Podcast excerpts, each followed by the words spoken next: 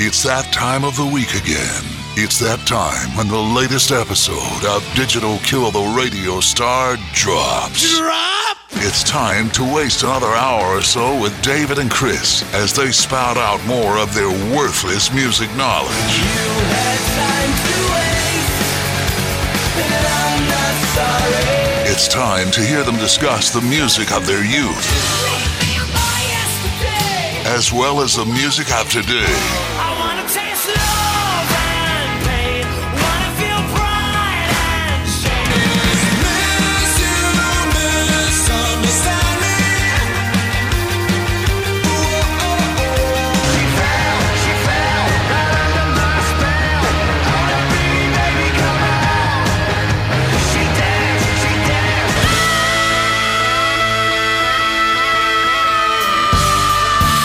So kick back, relax, and have some fun with David and Chris. Digital Kill the Radio Star starts right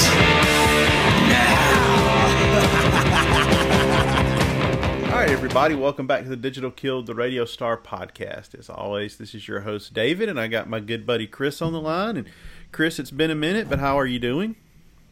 Uh, doing pretty good. Hoping all my uh, shows don't get canceled. Uh, you gotta How have, about yourself? you, as George Michael said, you gotta have faith. Man, I just bought I just bought new show tickets today. So What'd you get? Jerry Cantrell Cool. at the Fillmore in New Orleans in April. Okay. Cool. I got um, I got rock um, Cheap Trick and Roxy Blue tomorrow. Uh, uh, buddy Todd Poole is gonna be. Amp- I bet he doesn't go to bed tonight. What do you think? Oh God. If yeah, he's gonna be he's gonna be he's gonna be ready for this one. I'm sure he's gonna be full energy. I mean, as, as if he isn't already. But I this one saw him. get him. I saw hyped. him at Rockin' Pod, and he was already pumped up about it. Wait, why wouldn't you? I mean, it's a Rock and Roll Hall of Fame band. Yeah, and you know it's um, you know I, I don't we haven't really talked to him a whole lot about. Uh, we have some, but some of the package deals and tours that he got back in the day, he didn't get cheap trick. Know they he was doing like, he was doing tours with uh, Babylon AD and uh, Wildside, Yeah, and, and both were good bands by the way. Both of those bands were good. I liked them, you know, especially Babylon AD, but they it was based. It seemed like it was almost kind of a triple header of bands that were kind of close together. It, so I don't know. He did a lot of like the real big shows, and like you said, Hall of Fame, Hall of Fame band is a big band. So yeah, I'm looking forward to seeing both. So I got that. I got that tomorrow. I got some other shows that so far I've only had one canceled. yeah. I haven't had any. I think I'm. Go, uh, it's going to be a last minute thing, depending on how COVID is. But I think I'm going to go see my Morning Jacket on Halloween in New Orleans. Oh, that'd be cool. Yeah, Yeah, I've got I've got um so country westerns canceled and maybe it was cuz it must have been at first I was kind of I was pissed about it, but then I saw that they announced some shows. So I guess it was cuz of um cuz of Bobby Bare that they uh that they ended up canceling because it, or Bobby Bare Jr. because looks like they've got some solo dates going, but that one was canceled. I, let's see that show tomorrow. I've got coming up in September. I've got Son Volt here in Memphis. I've got um, in September Lucero is playing a show. I've got uh, what we've talked about Billy Idol in Vegas in October, and then uh, Buddy and I got tickets for uh, a co-headline of Bad Religion and Alkaline Trio in Atlanta. That's late October. So, in that one, I, I'm hoping. See, that one doesn't even kick off until late October. So, it'd be foolish to cancel that right now because if we're if we're following, not that this is a health show, David, but if we're following trends of the UK, we should really be, going down by that point. And if we're not cancel, I mean, if most tours aren't canceling now. And by the way, it seems like I was I was telling um, a buddy we were talking about this today. It's buddy and I, and I told him I said it seems like the ones that are canceling are the ones that, I mean, honestly, can afford to. Higher status bands. Oh yeah, Lower level are still trying to go. Now, Bad Religion and Alkaline Trio, that's not a good example because those bands probably do pretty decent. But most of the bands we're going to see, they're not setting the world on fire. Yeah, well, most of the big ones are. There's a decent amount on there. I'm going to see the the Crowes in two weeks. It's outdoors in Birmingham at Oak Mountain. They're rolling along. Um, their meet and greets look kind of weird though. Uh, you can't get within six feet of them, and so they just have this like Black Crowes backdrop, and then it's like you standing here, and then there's Chris and Rich. Well, did you see what your favorite band, Kiss, did? What's that? They stand behind plexiglass, like this big wall of plexiglass. They stand behind. They like walk right up in front of them. Chris, Hey, I got, I, I got to believe you get a discount for that one. if you ever see that I've done a Kiss meet and greet, first of all, know I've been kidnapped, and it's a sign of help. And if I ever if I ever do a Kiss meet greet in front of plexiglass, they have my wife as well. no, it's the it's the glass of an insane in, a, an insane asylum. Holy, They've got you locked up, and Kiss is visiting you. holy cow, man! Oh man. Well, eh, I hate to be a Debbie Downer, but Charlie Watts died today. Yeah, you know it, it is it is a bummer. Um, He had a good run though. he did, and it's uh, I've enjoyed watching uh, or reading a lot of the tributes to him. My favorite was the Ryan Adams one. I sent you that on Instagram. I don't know if you read that. one. That one was chance pretty, to. that one was pretty awesome. I sent it to you on Instagram. You read that one, and um, Mike Ness's was pretty cool too. You know, massive fan, and it just said no words. And look, I mean, we can't we can't be surprised because this wasn't, you know, th- this wasn't the drummer of. Uh, I, I'm trying to think of somebody. I don't want to put a curse on somebody, but somebody that this isn't a 50 year old drummer Right. that went way before their prime. We've the Rolling Stones, like you said, they've they've really had a good run because you think about it, He was in the band 58 years. and of that of that original five, you've got up until today, you had four of them. Yeah. Yeah, because Wyman's still going. He's just Yeah. not. And he's old not- as he's old as Methuselah. He's really old. I, Watts is the second oldest, right? Yes. What the, Yeah. the the ironic thing is Watts was the one that led the cleanest life. Yeah. You know, Mhm. I tell you, one of the things I've always liked about watching his drumming is he takes he truly takes that jazz approach. And like you know, normally when you- you're riding the hi hat, they just keep riding. And he's he's pulling off of it on that. You know, I don't know the technical term, but X number of beats instead of hitting it, he's actually pulling pulling back on it. And you know, they've already got the guy lined up for this tour that starts in a couple weeks. But man, I can't imagine taking his spot in that band and even remotely sounding like that. 'Cause he's the only person I've ever seen in rock that plays like that.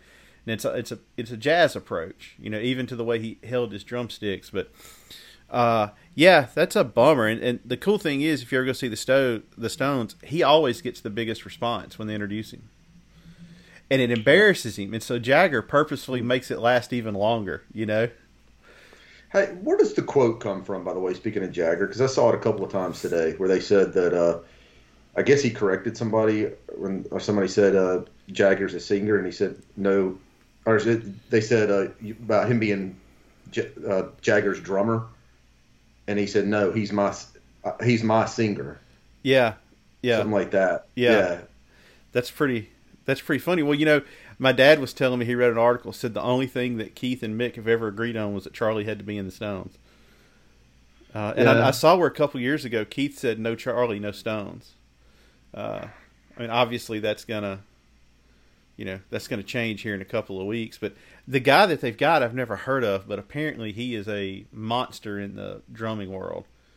Um, so Yeah, it always it always sucks when the when they go. Like I said, this isn't one you could get too surprised by just because you know Mother Nature. I mean, it, it's it's gonna happen, and uh, it's a big one. There's a there's not a lot of the the greats that are that are late the real greats that are still going. You know, you've got McCartney and Ringo. You've got Keith. Page, Mick. Page and Plant. Yeah. Um, It starts then the, the list Clapton. the list Clapton's the list there. starts going down real quick after that. It does because then then you're starting to move into. I mean, I know I know it'd be it's pretty it'd be pretty tragic for you when Gene or or uh, Paul go. I know that's going to be tough, uh, or Peter or or Ace, or I mean, hell, it's going to be rough when Vinny dies for you. So, I mean, hang in there, buddy. I'll, I'll be there for you when it happens. Um, You know, you just jinxed them. Sorry to all the Kiss fans, but um, yeah, no, it's it's uh now. I mean, next up, man, the guys that and it was already happened a decent amount, but the guys we really grew up with, know, that's next up. And, and we were talking, we were having a conversation not long ago when um when Jeff LaBar died. Yeah, the, that was one of one from our youth, and we were in that group text that we're in, and we're talking about. You a lot of these cats aren't going to be. They, they can't do these. They're not going to be touring a whole lot longer because more and more members are going to start going off. Especially, you know, they the the lives that that generation lived, the, the, these guys that we grew up on. But yeah, man, it's always tragic. Great, great, great, great, great band. Um, just lost one of its originals and one of the one of the world's best rock drummers. All right. Next question. What'd you think about the new Guns N' Roses song? On a scale of one to ten, about a negative three. Absurd. Yeah, absurd was absurd was absurdly bad. Have what you read, you? Have you read the lyrics to it? No. Oh my gosh, they're awful. Uh, I think it's pretty bad. I think I'm worried if the fact that they released it makes me worry that the material on the new album is just going to be songs that he wrote uh, because this this song apparently has been around a long time. It's just going to be songs that he wrote for Chinese Democracy, and he gets Duff and Slash to play on them. Yeah, which which does show you as big of a name as as Slash is that if they're putting out that kind of stuff, which Slash has never put out in his career, then what kind of say does Slash have? Huh? I said if they're putting out music like that, when Slash has never done anything that's straight ahead rock and roll, it makes you wonder, man, how little say he must really have in Guns N' Roses. But he's probably getting paid a lot of money. I'm sure he is. And Duff has never done anything quite like that. I mean, he's changed a little bit. You know, that solo record he did, which was really, really good. Um, but man, this type of stuff, it, it was, yeah, it was bad. It, it was, it just, it, the, the level that it was, was, um, it was a, you know, that, that, that song was like one of the, most of the tracks on Chinese uh, Democracy. You know, there were a few good ones, but for the most part, most of them I just don't like. And it really sounded like it would have fit in the middle of that awful record. Yeah, I've become friends with a guy that has that Appetite for Distortion podcast, and he was saying that uh, it was originally called Silkworm, and it was recorded, but with different vocals. So, but he's saying that Slash and Duff playing on it. So, all right, Chris. So, file this under things I never thought I'd say to you. How about that new Deafheaven? You just cut out. Sorry. I said file this under things that I never thought I would say. How about that new Deafheaven? All right, let's go there. Um, I really, really like it. I think it's a great, great album. I'm listening to it a lot. I've, it's a really, really good album, and it'll, without question, probably be one of my top albums of the year, with, without question. I love the band. Anybody that's listened to us knows I love this band, and I love all of their albums. Sunbather to me is one of my favorite albums of all time. So obviously, when a band that makes one of your favorite albums of all time completely changes course, it it's a little disappointing, but the music is so good, you do forgive them. And you know that was something that I said that that I uh, I meant when we had Joey Z from Life of Agony on that the one thing about them is they've made changes to their sound and they haven't lost me. A lot of bands make those changes and they lose you. Deafheaven certainly didn't lose me. They may lose they'll lose inevitably some of their fans because that's just not style that's not what made them love Deafheaven. But I think they'll gain a lot more. And the music is great. It's uh and, and if you've if you're just hearing us talk about Deafheaven, or maybe you have heard us talk about them, but you never listened to them, up until this album, they were, you could call them, I guess the best would be black gaze uh, and just a mix of shoegaze and black metal. And uh, they would they would do the blast beats, screeching vocals, black metal riffs along with melodic music and dis- distorted music that could come off of a, a ride album or a slow a Slowdive album. I mean, any of that. But this one, I uh, I do really like it. They they just they put out this new album and it goes. They lose the black metal. The blast beats are gone. The metal riffs are gone. Still some some cool riffs on it, but it's definitely more in the vein of the the shoegaze. And there are, if I'm not mistaken, there are how many how many songs are on this album? Is it eight or nine? Let's see. It nine.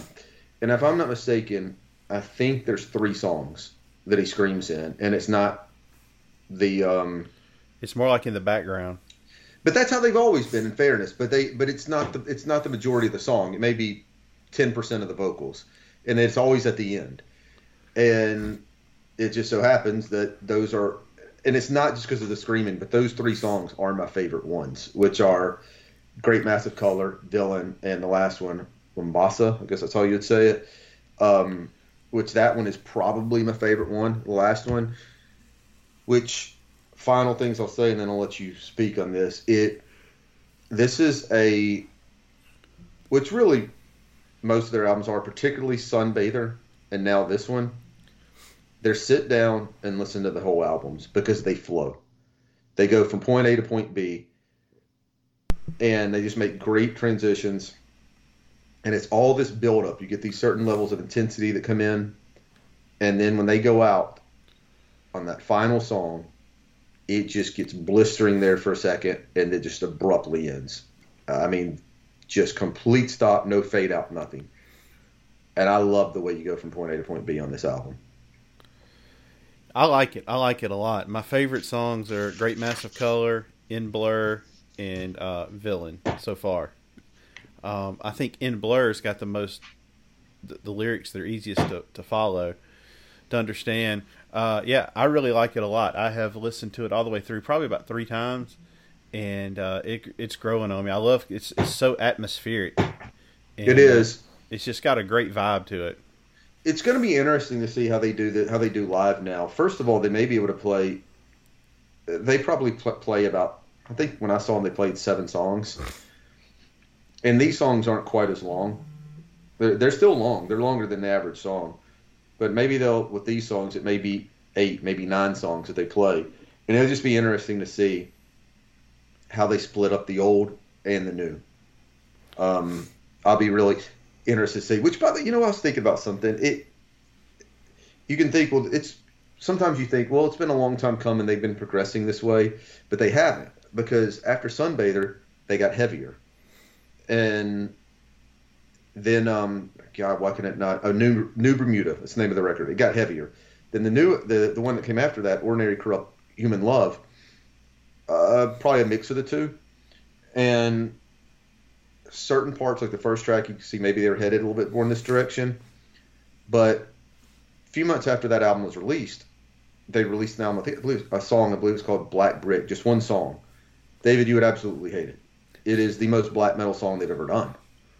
And um, so it's kind of like, whoa, is this what's coming? And man, did they surprise you by releasing that track and then coming out with uh, with this album? But yeah, I really do like it. Well, another album that came out that is I don't see how anything unseats it is the new album from the Killers, Pressure Machines.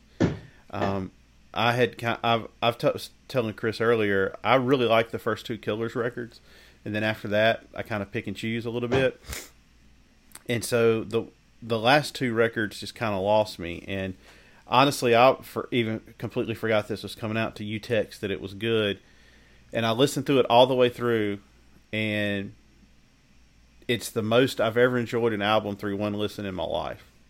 And I can't tell you how many times I've listened to it all the way through. It's got to be like 25 or 30. Like several times at work, going to work, coming home from work. Last night I laid in bed and listened to it. And for those that don't know, it's a concept album, and it's about um, Brandon Flowers growing up in Nephi, Utah, which was a small town, and uh, there's two versions of the album. There's an abridged version that doesn't have the interviews before each song, and when I say interviews, it's it's people talking, and somehow it relates to the song. So like um, the song "A Quiet Town," it's all about how every couple of years somebody gets killed by the train. Well, the song the show, the song starts off him talking about two people that were killed by the train. I did some research. That's a true story, and he really knew these people. And uh, speaking for someone that grew up in a small town, I can identify or know somebody that can identify with every song on the album. And he does a really, really good job of talking about the good things about small towns and the terrible things about small towns. But at no point in the in the songs is he judgmental and some of them he does from you know the uh, point of view of the character. For instance, there's a song called Cody. Well, if you ever grew up in a small town, there's always somebody that doesn't fit in. It's a little bit weird. People say, "Oh, he's a devil worshiper," or you know, he's a schizophrenic or something. And the parents always try to like, you know, pawn it off that oh, there's nothing wrong with him. He's okay. He's just a little different. Well, this song, in essence, is about somebody like that. And then he's got songs like, uh, uh, oh gosh, Quiet Town, which kind of talks about all the problems of a quiet town, but at the same time talks about all the good points. He's like, these are good people that don't deadbolt their, you know, their doors at night. And then the opening song, West Hills, is really kind of sets the mood for the album that it's somebody making some bad decisions, but the reasons why they make bad decisions. But um, I, I just think it's phenomenal. And there's a couple of times in it where it's got a classic killer sound for a little bit, like uh, on uh, in a parked car that has some moments.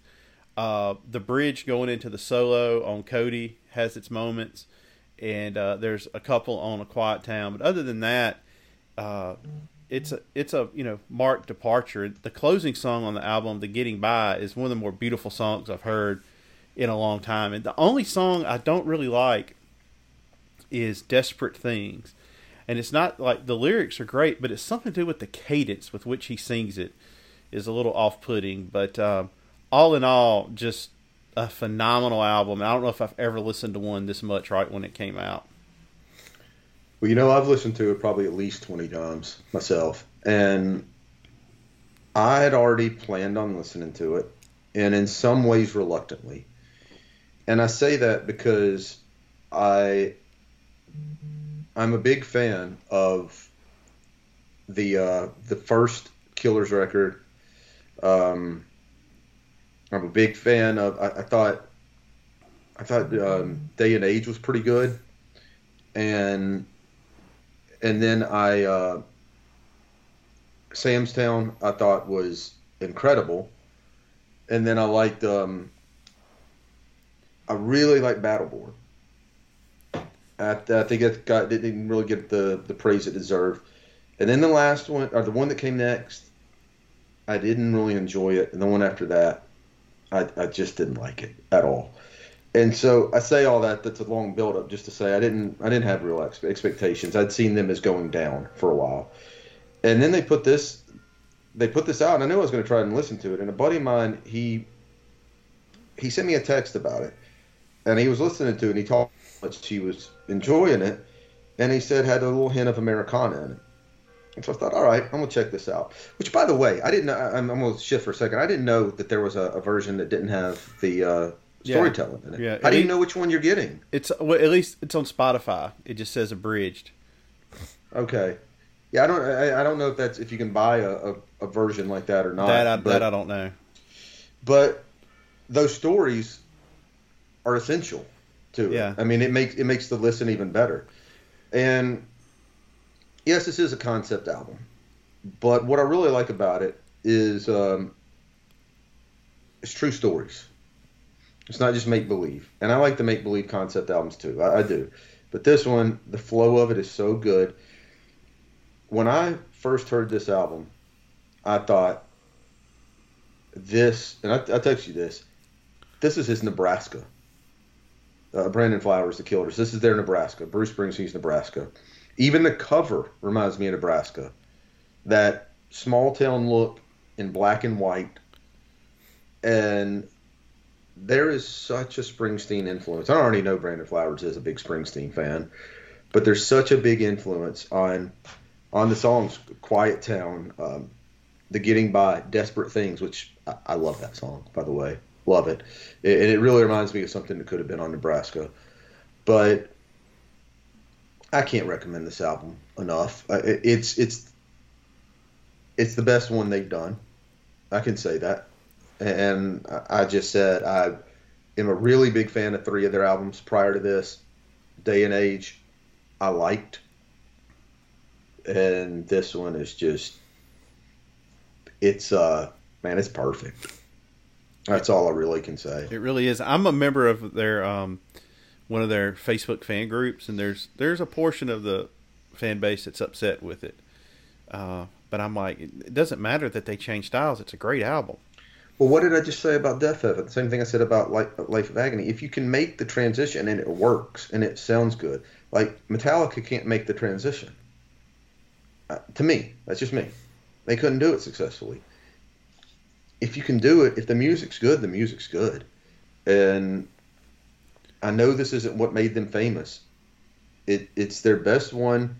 And I think I read Brandon Flowers. He wasn't even intending to write anything like this. He just started writing during COVID, writing songs about his town, and this is what happened. And if you want to know what these songs are about, you get on. Um, you can just get on on Apple Music, and there's a a little, basically a paragraph on every single song from Brandon Flowers. So really, really cool. But um, another, I, I was going to mention though, and then I, I, I want to. I got two albums I want to mention. Um, do you have any other albums? Okay.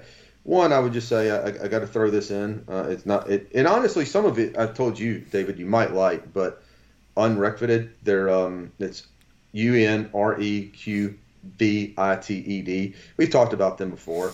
Uh, I think it's a one man thing. He does have all the instruments, and he put out a new album called Beautiful Ghost, and it is kind of more in that black gaze atmospheric type, and it is the the black metal style vocals, but it, it's probably man, I bet you sixty to seventy percent of the album is just instrumental. Really good. Uh, I I would recommend that album. And the next one, and this will because we already talked about the Killers. Well, there was another concept album that was released. I don't know if you've heard this one. Sturgill Simpson put out one last Friday and it's called "The Ballad of Dood and Juanita," and um, it's a, I think it's a, I believe this is about, it's a Western story post Civil War, and uh, it's really really good. You know, you didn't know, you don't know what to get out of Sturgill, man. The dude's all over the map. He puts out two country records to kind of experiment a little. Then he gets more experimental on his third.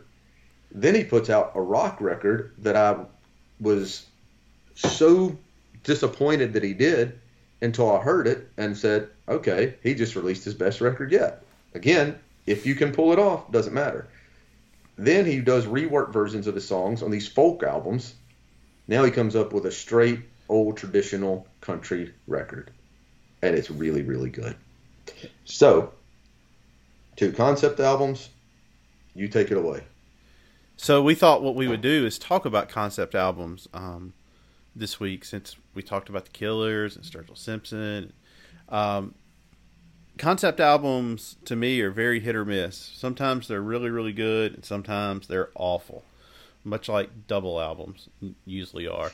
Um, but uh, I mean, the first one, I think, I guess it would either be Sergeant Pepper's or Tommy. I don't know which one came first at least that got like you know mainstream notoriety and success. But uh, they seem to kind of be a big thing in the '70s, and uh, seem to be kind of making a return. You see a lot of like prog metal bands have concept albums, and uh, I know like you know Green Day has done a one or two concept albums. So sometimes the concept is loosely based. Sometimes uh, it's more actual an actual narrative like uh, Operation Mindcrime, but uh, so what we thought we would do is each of us talk about our five favorite concept albums and just uh, maybe tell a little bit of the story. Yeah. Yeah, that'll work. Uh, you want me to go? Sure. I- I'm gonna. Well, I'll just start with one. I'm gonna hand it over to you. And my first one, I do want to get out. As in, I told, I already told David. I already prepared him for this. I cheated because um, I was able to package two into one, so I can get my get. So I technically have six, but I'm counting it as five. But that's uh, something we've talked about. I've talked about these albums a lot. Um, Life of Agony, the first one they did, 1993, River Runs Red. And um, if you've never heard me talk about it, you never heard this album. They Life of Agony started out as more of a New York City hardcore band, but a melodic hardcore. And they made this album that was about a kid that is very things aren't going well in life. Everything from school to his job to his parents always fighting, seemed like a very abusive home. And um, songs are really telling the story. And at the end of the album, it's pretty messed up because you hear you hear the faucet dripping and his mom screaming at him. She opens the door and she starts screaming, "Oh my god." So, you know what happens. He committed suicide. Well, fast forward to 2019, so 26 years later, they released an album called The Sound of Scars. And I uh I was like, "Man, what? How are they doing this?" And like we Dave and I were lucky enough to inter- interview Joey Z, and he said that Alan Robert, the bassist and primary lyricist, songwriter, said, "Hey, y'all, hear me out. What if he lived?" And so they pick up with them getting him out of the bathtub and taking him on an ambulance ride, and then it goes on through him as an adult with a with a wife, getting in therapy and the last song i surrender is just kind of like the lights the light shines and he's okay and he moves on. So it goes from very dark to very happy. And so these two albums there it's probably been done before but it's the first time i've known two to really make con- a continuous story two albums like that. And they're both really really good records. Um, I, I highly recommend them. You know you go to the first one you try songs like River Runs Red, Underground, Through and Through, Bad Seed, and the last one they did, Sound of Scars, Scars, Black Heart, Lay Down. That last song, I Surrender. I, I just really love these records, and I thought what they did was so, so, so creative. Odd that the, I mean, it's cool that they waited that long in between the two of them. It is well, you know, and the thing is, I, I they they never intended that to be. And remember, I think I asked him. He said, "Did y'all know? Did y'all believe that he died?" And I think he said, "Yeah." If I'm not mistaken, I think he said, "Yeah, we just kind of considered he died." But it's cool because they left it. It's not like this was Michael Myers getting killed, where he he should have definitely been dead.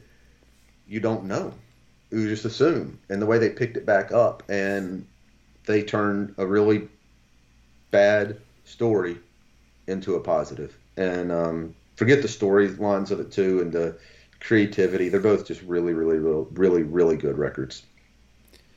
Well, when I think of my favorite concept albums, I always go to Pink Floyd's Dark Side of the Moon, which, in a lot of ways, if you read about the recording of it, uh, the recording techniques were so far ahead of their time drum loops, synthesizers, um, things of that nature. Uh, it was really when Pink Floyd became Pink Floyd. They they were hit or miss up until that point, and uh, they really sunk their teeth into this one. To me, the clarity with which it was recorded, it sounds like it was recorded today, and it was so unique how they just went around interviewing people in the building and just giving them a microphone and asking them questions about mental illness, you know, aliens and every all this crazy stuff, and whatever people were saying, they put on they incorporated into a song, and so I mean, obviously, money was the big hit, but it's also uh, about like the things that drive you crazy. And anyway, it's just mental health is a big part of the the theme to the the album. And one of the things I always thought that's cool about it is there's no break in the music; it's all one continuous movement. And uh, so I always thought that was cool. They kind of pioneered that, and then uh, some of you know um, Gilmour's best guitar work on on time and you have Us and Them, which just really showcases Rick Wright and just kind of the ethereal, floating um, music that they became came to be known for. And then you've got instrumentals on there, like any color you like. Um, obviously, it has to be the top selling concept album of all time, uh, and I would I would say most people would would rank it in the top three or four. Uh, never never gets old. It was on the charts for like twenty years or something like that. So anyway, they they you know they went on to do some other. They became a concept album band. The next four album one two three, yeah, the next four albums were all concept albums. So uh, yeah, when I think of concept albums, that's the first one that comes to mind for me. Well, I guess I never really knew the um, the meaning of that record. I mean, I've heard it so many times myself, and I do enjoy that album. But I and I knew it as a concept, never really knew the meaning. And sometimes they aren't they aren't the the super easiest record to follow. You know, we we talk about um, the Life of Agony ones. You, you it's pretty easy to pick up on, and um, sometimes they're they're they're not.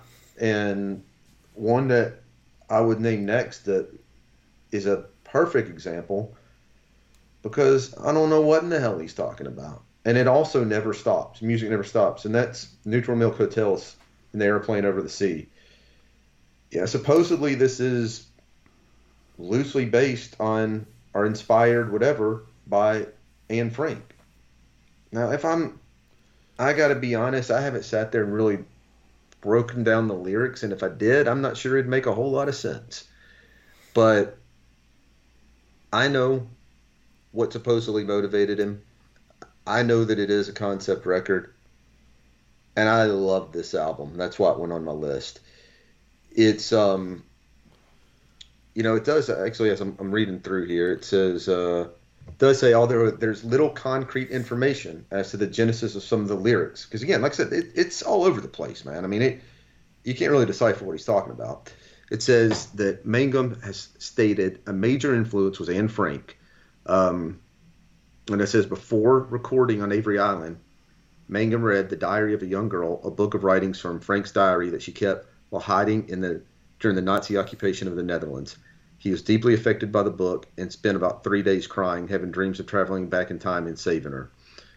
Uh, it says tracks such as Holland 1945 and Ghost incorporate elements of Anne Frank's life into lyrics. Uh, and it says, as a result, some listeners have labeled In the Airplane Over the Sea as a concept album.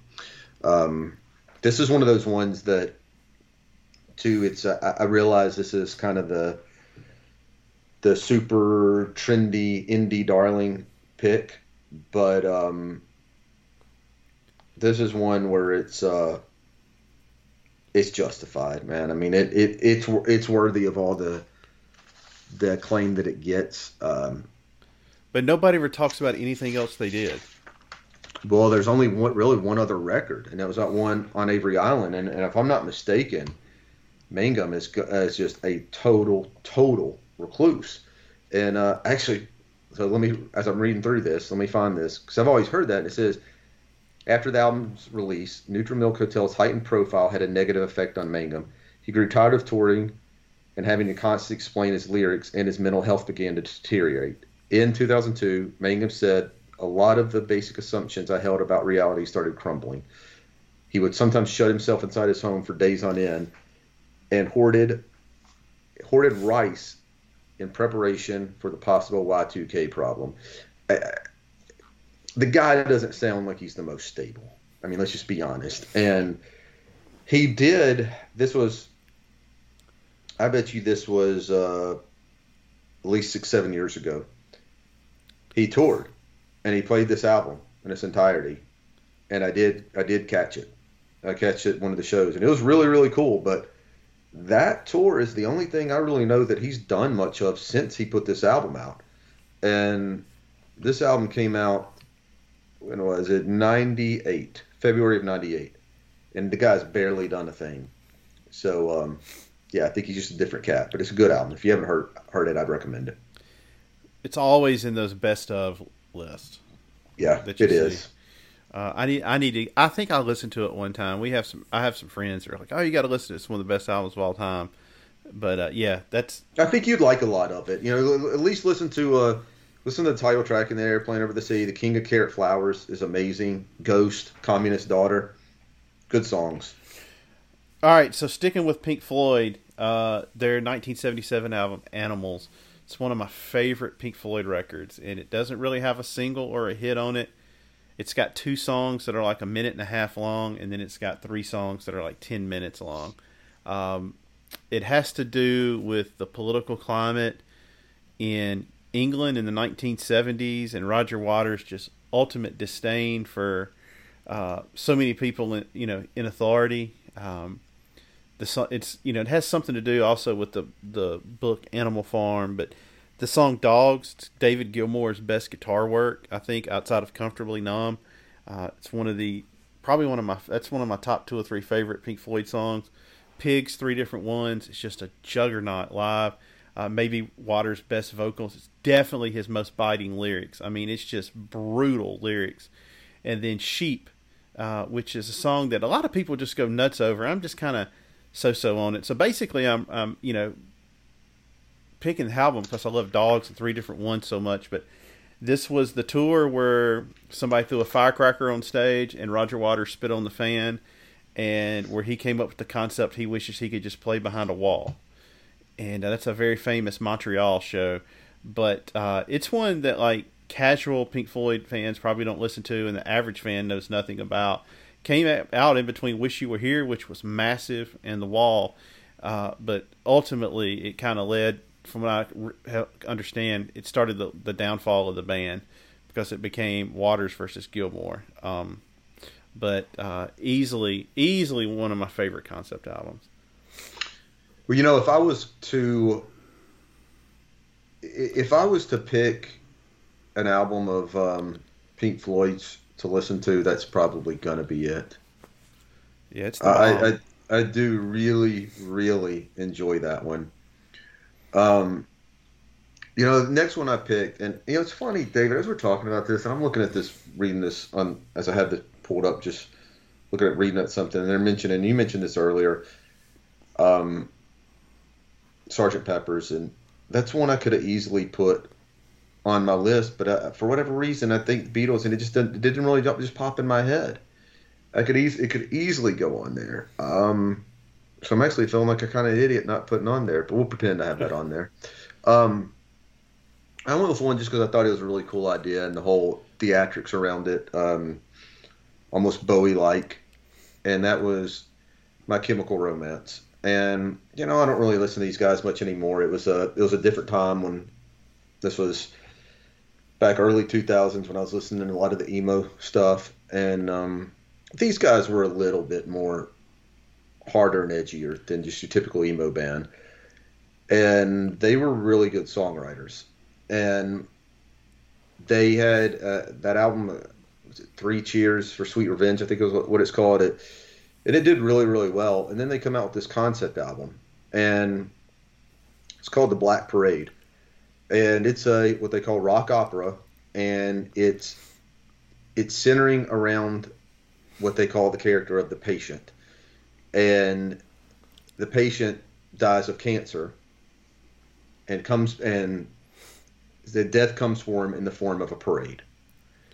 Hence the Black Parade, and um, it does sound where they said where they're refer, instead of just thought of as a concept album. It does have more of that kind of rock opera sound, and um, you know I haven't really listened to it in a in a while, but I just know that it was. This was one that I think was a little bit different. It was a very serious topic that they that they built this around, being cancer. Um, but it had some really good songs on it. Dead, Welcome to the Black Parade, Cancer, Famous Last Words. Uh, I always just thought this was uh, this was a really cool record. you know, they're really liked by a lot of metalheads. Well, and notice I did say they they were a little bit edgier than.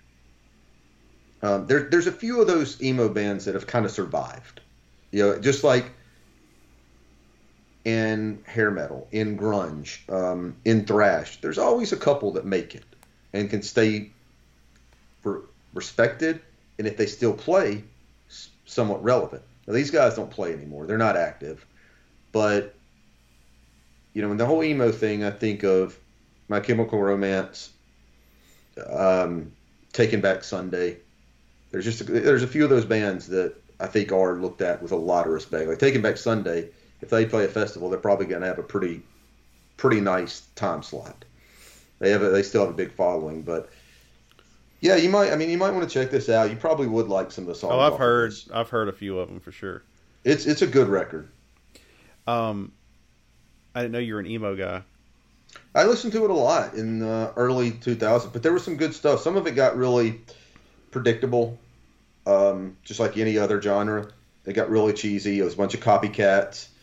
Uh, just like we said, glam, the pop punk of the late 90s, early 2000s. They, it all just got really repetitive. But Taking Back Sunday and My Chemical Romance, those are two that I, I will still listen to. Um, I got to say, a lot of my albums that I really came to like over the years, when I started to really like when I was in graduate school, and there was one year I lived by myself, and so I'd spend most of the day in class, and at night come home and to relax, I would play uh, Madden on the PlayStation or MLB The Show on PlayStation, and that was back, uh, you know, you'd have to put a CD in the CD player, and so um, Ryan Adams, Cold Roses, that's how I became such a big fan of it, and then the same process, I became a massive fan of the Flaming Lips album, Yoshimi Battles the Pink Robots, which obviously has their biggest hit on it. Do you realize? But I didn't even. I You did not realize. I did not realize that was even on the album. I had just read a bunch of you know articles saying it was one of the best albums to come out of the decade and stuff. So I went and bought it without hearing it, and I just got to where I'd put it on in the background while playing video games, and I just would put it on repeat and listen to it over and over and over again. And yeah, it's got a weird storyline. You know, obviously it's a sci-fi concept, but uh, the Flaming Lips at times can be geniuses, and then at times you're like, "What's going on here?" And this is one of the times that they hit it out of the park. Uh, the opening song, uh, "Flight Test," absolutely love, and then it gets into like a breakdown of these different suites, and then obviously you have uh, in the summertime. Do you realize? So I really like this album. I like the Soft Bulletin, and I like the one that came after this album. And for the life of me, I can't remember the name of it right now. But uh, they're, an interesting band. I've always wanted to see them live, uh, just because it's a spectacle. Um, but this one, I think they won a Grammy for the the final song. I think is an instrumental, and I think they won a Grammy for that song. But just a weird, weird band. But they they were clicking on all cylinders there for two or three albums. they're a fun band. Uh, fun band to see live. I, I've seen them, seen them a couple times. One time I told you I saw them, which is such a weird pairing. But when Candlebox was on that, at the peak of their their fame, they opened for Candlebox, I can see. and uh, and they had. Uh, I just remember they had. It was like Christmas lights, completely wrapped on on their instruments, just then in their in their entirety. So it really just stood out. But then I've seen, yeah, like you said, they're a spectacle now to see it's, as it's gotten big. And it's been years since I've heard this album. I, I really don't have a lot to say about it. I, I never disliked it. I never did, but it never it never grabbed me. And they're one of those bands that um, I think what I just said about that album is how I feel about them. I- I, think they do some really cool stuff, some borderline genius stuff, and like you said, they can lay some duds, but uh, they're a cool band because I do respect the originality of the band. for sure. Well, so I've got my next one is uh, one of my favorite albums. I, I, I gotta put this in my probably in my top twenty albums, and that is Titus Andronicus, an album they have called The Monitor. This thing came out in 2010. It's um, it's mainly one guy who does all this stuff, but he, I mean, he does have people that participate on the albums and all. And I don't, they're not the most steady, like true band. I guess is what I'm going to say. And I like all their albums. Well, they did one that was largely acoustic that I wasn't a huge fan of. For the most part, I love their records, but they don't compare to this one. This one is just a incredible, incredible record. Uh, the monitor, like I said, the monitor. It's um, it's loosely based off of um, it's, it's loosely based off of the Civil War. and uh, trying to find this here. Yeah, it says it says loosely based on themes relating to the Civil War. Uh, it says the album title is reference to the USS Monitor, the first ironclad warship commissioned by the United States Navy. The closing track, The Battle of Hampton Roads, refers to the battle between the Monitor and the CSS Virginia, which took place on March 8th through 9th, 1962. According to the band, releasing this record is our way of celebrating the 148th anniversary of this historic event. And um, this one, they're, they're band that's from Jersey. There's uh, there's nods to Springsteen in this, um, and it's just I don't know how I would explain this. You know, I think if I if I were listening to somebody and I had to tell you what what does this album sound like, I would say take Bright Eyes, take the Gaslight Anthem, and take Springsteen. Throw them in a blender, and you may come out with something like this. Um, it's just like I said, it is one of my favorite albums. Uh, the song, the the song, um, "A More Perfect Union," and this one is just a great song title. "A Pot in Which to Piss," which might be my favorite one on there. Four score and seven to old friends and new, and then the one they that I read about the uh, the Battle of Hampton Roads. That's uh, an amazing song. It's a it's a long song too. That um, Battle of Hampton Roads is 14 minutes, and they were doing that for a while, where they would end their albums with a very long closeout track. Which, by the way, I, I mentioned a pot in which to piss. They also have a, their first album has a really great name. You a Seinfeld fan? Oh yeah. They have an album called the the airing of grievances. I mean, how perfect is that? But um, yeah, this isn't okay. When when when it's when all is said and done, we'll see how the Killers comes out because we don't know yet. It's we both love it. It's I hate to get ahead of myself and start saying it's the greatest thing since sliced bread. Until I've lived with it for a while. Right now, I guess I'd probably have to say this is my favorite concept album. Titus Andronicus. The Monitor. A lot of yours are fairly recent. Yeah, they are. I guess they all are really. I always thought the band Bowling for Soup missed out. They should have a uh, album called No Soup for You. Hey, they did have. By the way, you mentioned you, that's a good one too. But they did have a good song, a good album title.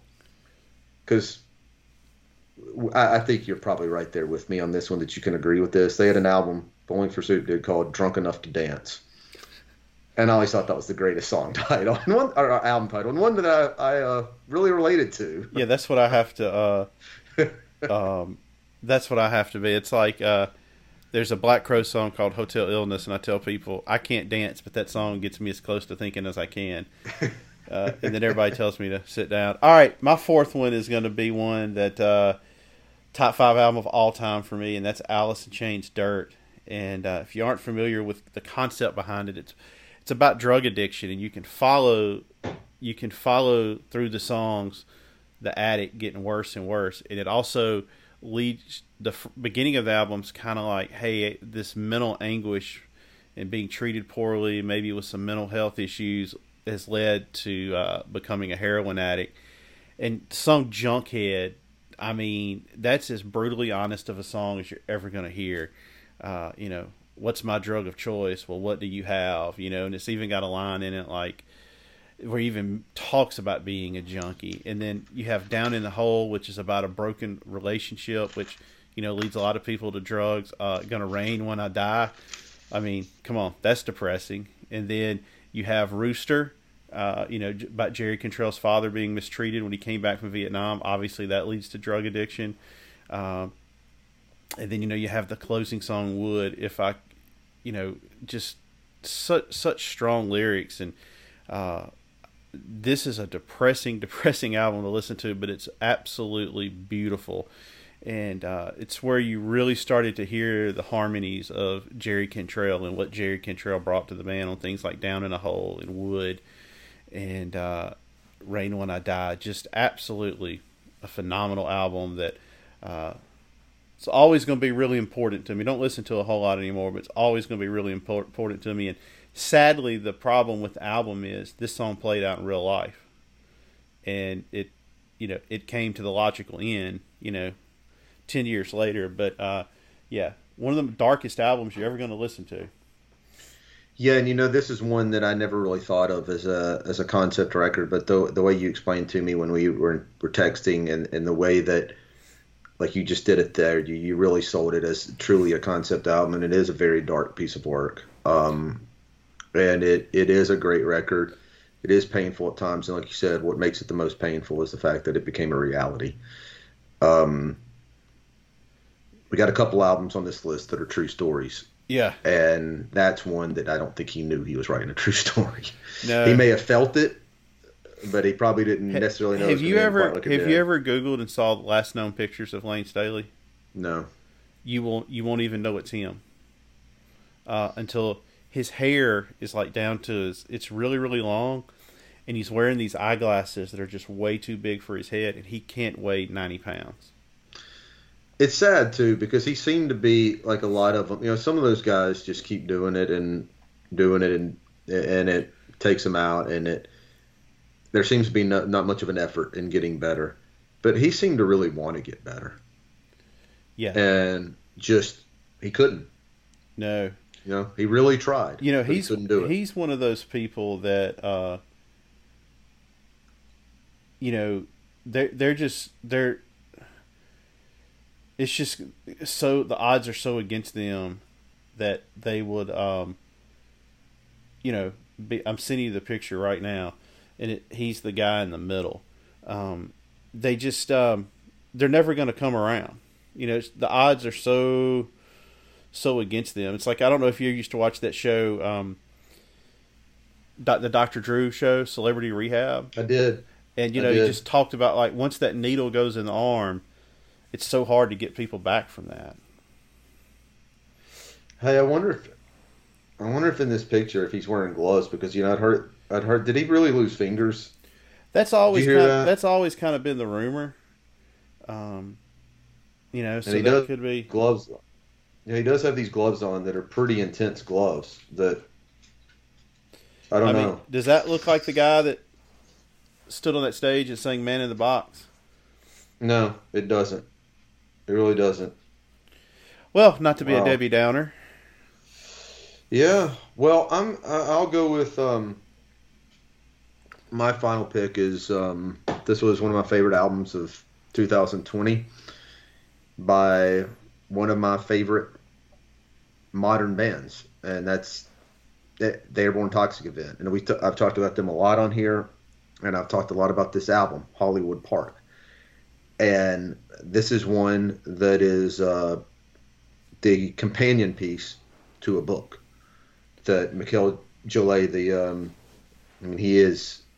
I mean, they're a band. Don't get me wrong, but he's he's obviously he is the band, and um, he uh, spent about five years writing this book, and the book is about his life. And you know, it's weird because when you when you hear somebody that is a, a newer artist writing a book about their life, you don't. I, I, you don't really know what to expect. I thought maybe I, I didn't know what it was because he they're they're not like the boat the biggest band in the world. Uh, they don't seem like they've been around forever. And then he's writing a book, but his book is different. I, it's like, and I think I may have asked you this before, and forgive me if I have, but did you ever see the movie This Boy's Life?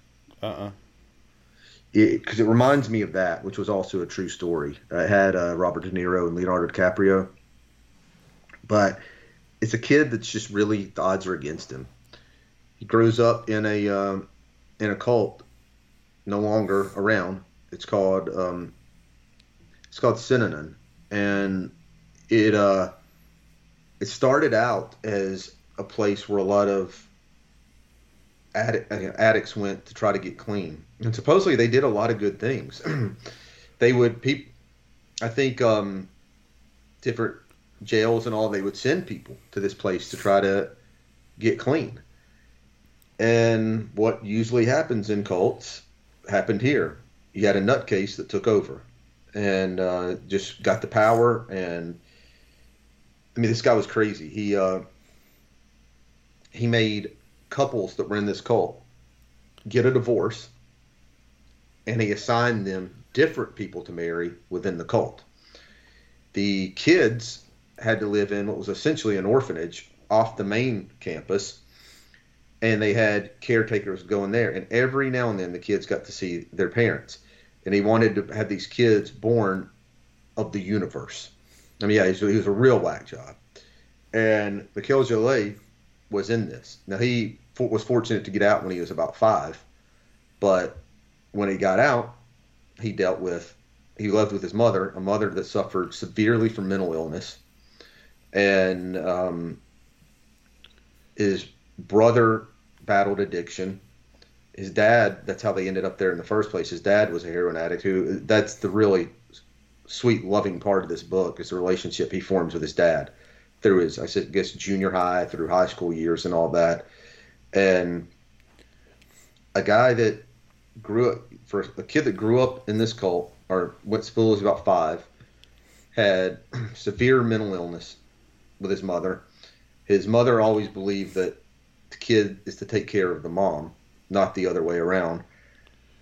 And the hands that he was dealt, and the guy ends up graduating from Stanford with honors, um, becomes a uh, music writer in interviews. He talks about interviewing in the book Robert Smith and David Bowie, his really his two biggest heroes besides uh, Morrissey.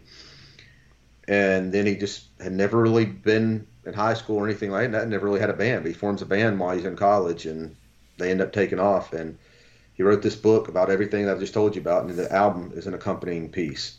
And um, yeah, it resonates a lot more once you've when, when you've read that book. But the title track, Hollywood Park, everything I know is broken. Um, true, carry me.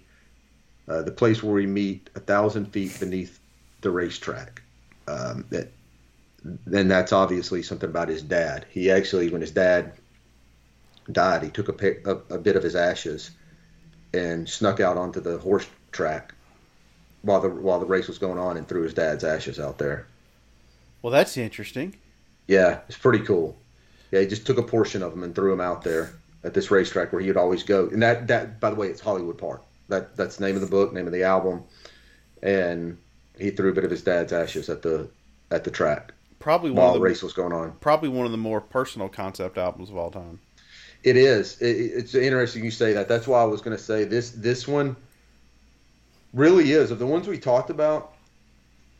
That may be the more. That's probably the most personal on the list. And then as as we wrap up, because I know we are going to go on on this last one.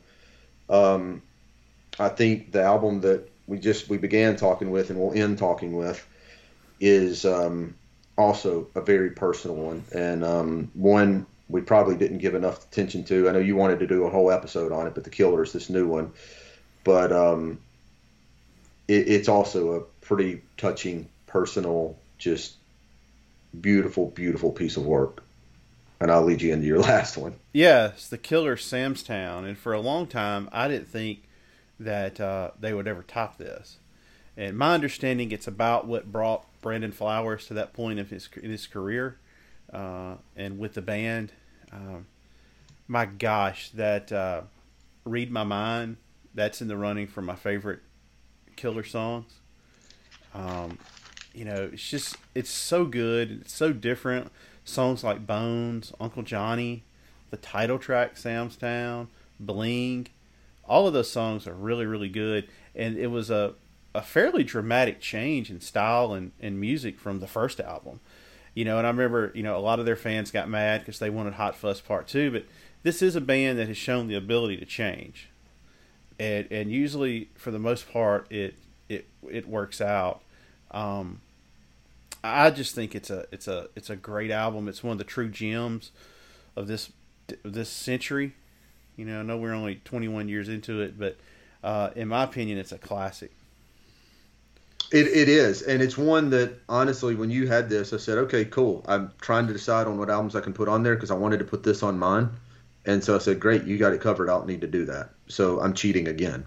So I, I got seven of mine on the list.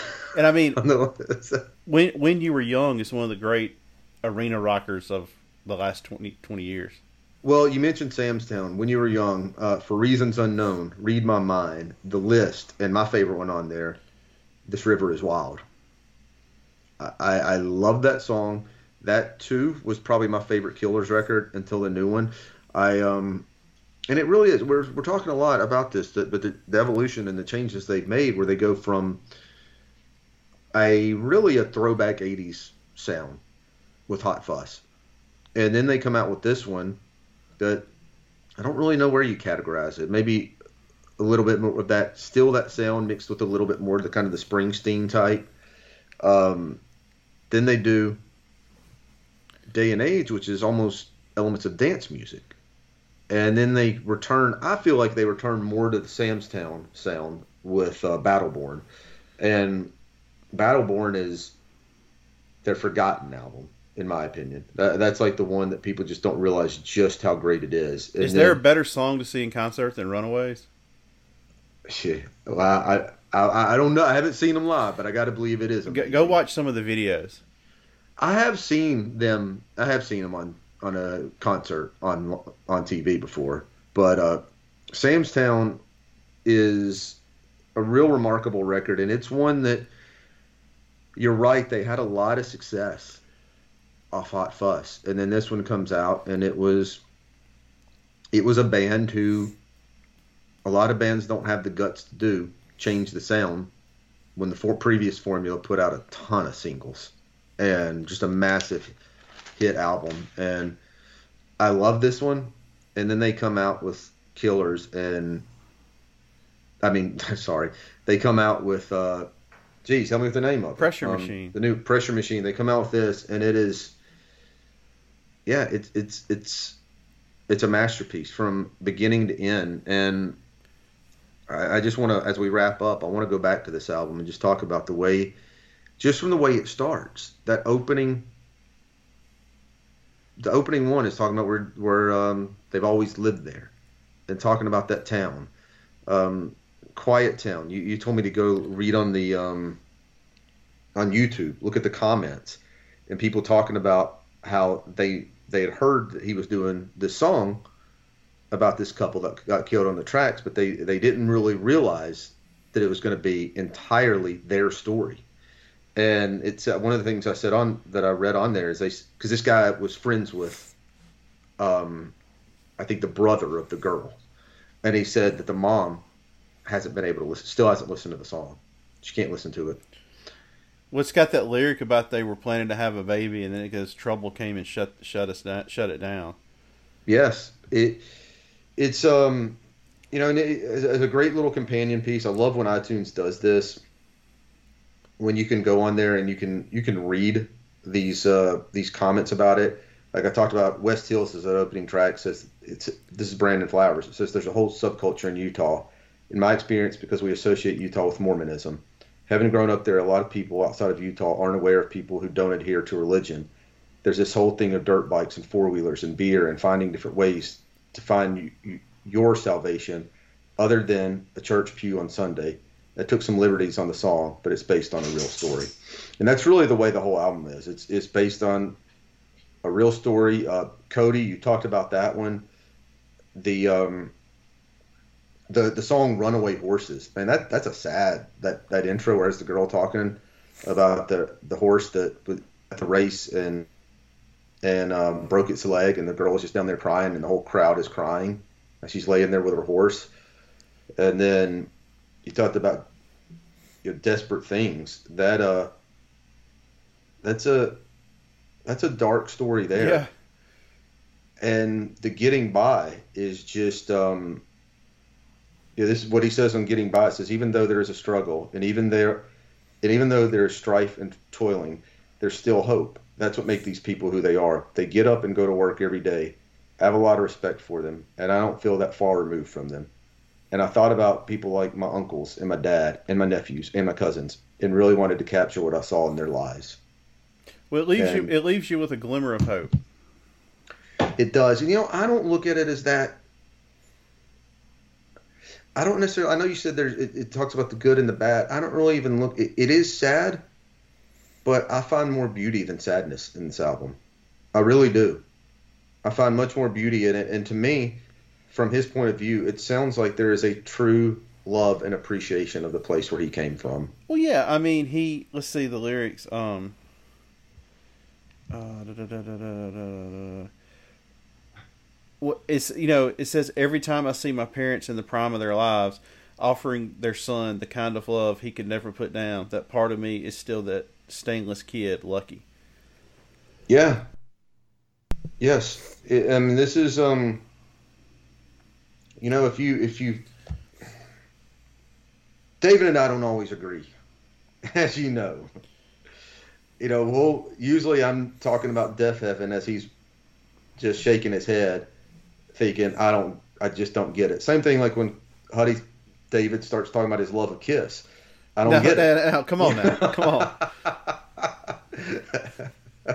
but uh, this is one where we absolutely agree. And here it is. We're wrapping up eighth month out of 12. And I'll say it right now, David. I I think this is going to be the first time we have an agreement on we're gonna one. we're gonna have three albums in the top 10 Yeah, but I think this is. I, I, it's things can change. our top feel- two our top two could possibly be the same Could be, but I feel like I feel like our number one. We just spent a lot of time talking about it. We talked more about this than we have any new record. If that's not a sign that you need to give it a shot, guess I don't know what is. Well, Brandon Flowers is one of the most underrated frontmen of all time. A total Yeah. showman live. He does little things with his voice to me that are so cool. Like there's the lyric in here toward the end of Quiet Town where he goes, "The first crop of hay is up, school let out, and the sun beats down." It's the way he say this says the sun beats down. It's just a little inflection in his voice. Um, it just it gives me chills, and I just think he's a he's a. I've done a lot of reading on him since I'm. He's a good dude.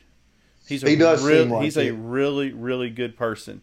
Um, uh, I just love on that uh, live from the Royal Albert Hall when they before they play when we were young, and he's thanking everybody, and he you know basically saying we got this one more big song for you. And he looks back at the band, he goes, "All right, boys, let's see what this thing can do."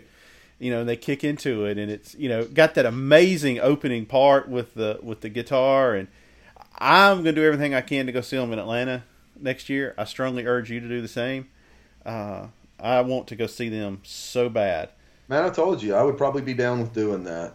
Um, yeah, he's with Brandon Flowers. He is a, um, you know, we talk about the songs and his ability to write these songs. These, um, he's proven he can write these throwback retro '80s songs. He's done the dance type stuff. He's done more just the straight rock. I think sometimes we forget too just how truly great his voice is. Because I mean, like I, I'm talking about remarkable Titus Andronicus, the monitor, is. Patrick Stickles isn't a great vocalist. You're Neutral Milk Hotel. You're not going to hear great vocals. This guy's a really gifted songwriter, vocalist, lyricist. I mean, he proved it on this one. Like I said, he he put out. I'm, I'm gonna say it again. He put out his Nebraska, and um, yeah, it's a five star album. It's his uh, it's his um, fifty nine sound. Yeah, it's another way to put it. All right, so what we're going to do this week, you've heard us talking about this song. We're going to have to close with it. That's the closing song from Pressure Machines called The Getting By. And I am going to play the version that has the interview on it because I think the interviews are essentially another part of the band on this album. They're totally necessary. You, They- yeah, They they set the tone. So people go out and buy Pressure Machines. I promise you, if you like have any kind of taste in music whatsoever, even if you're like a Kiss fan, I think you could find something in it to like. Now, if you like Heat, though, if you like Heat, I don't know if you can go that far. yeah, yeah. You're probably not gonna like. It's probably in for you. So I mean, just go, just go rock somebody's body. Yeah, I mean, rock your body versus getting by. Anyway, uh, this is probably the first time Chris and I have ever been in disagreement on anything in life. So you know it's got to be good. So here it is, the closing track, the getting by. Take care, everybody, and we'll see you soon. It's just small town feeling and just live in this small town. And like my kids ride dirt bikes and motorcycles, and they just go across the street in the field and ride. I can watch them off my front porch. Um, my one boy's into shed horn hunting, so he'll take off and go park his truck out west and be gone all day. And they, the mountains are just in our backyard. That's the nice part about it.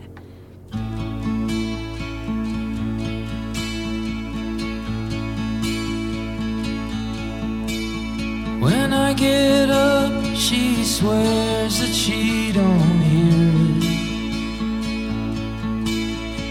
Says that I'm as quiet as a mouse. I comb my hair and throw some water on my face. And back out of the stillness of our house. Lately, my patience is in short supply. Nothing good seems to ever come from all this work, no matter how hard I try.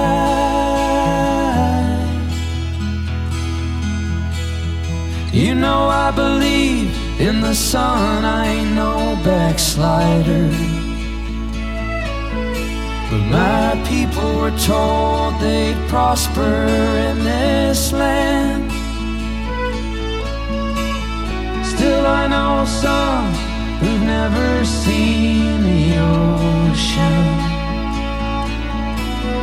They set one foot on a velvet bed of sand. But they've got their treasure laying way up high, where there might be many mansions. But when I look up, all I see is sky.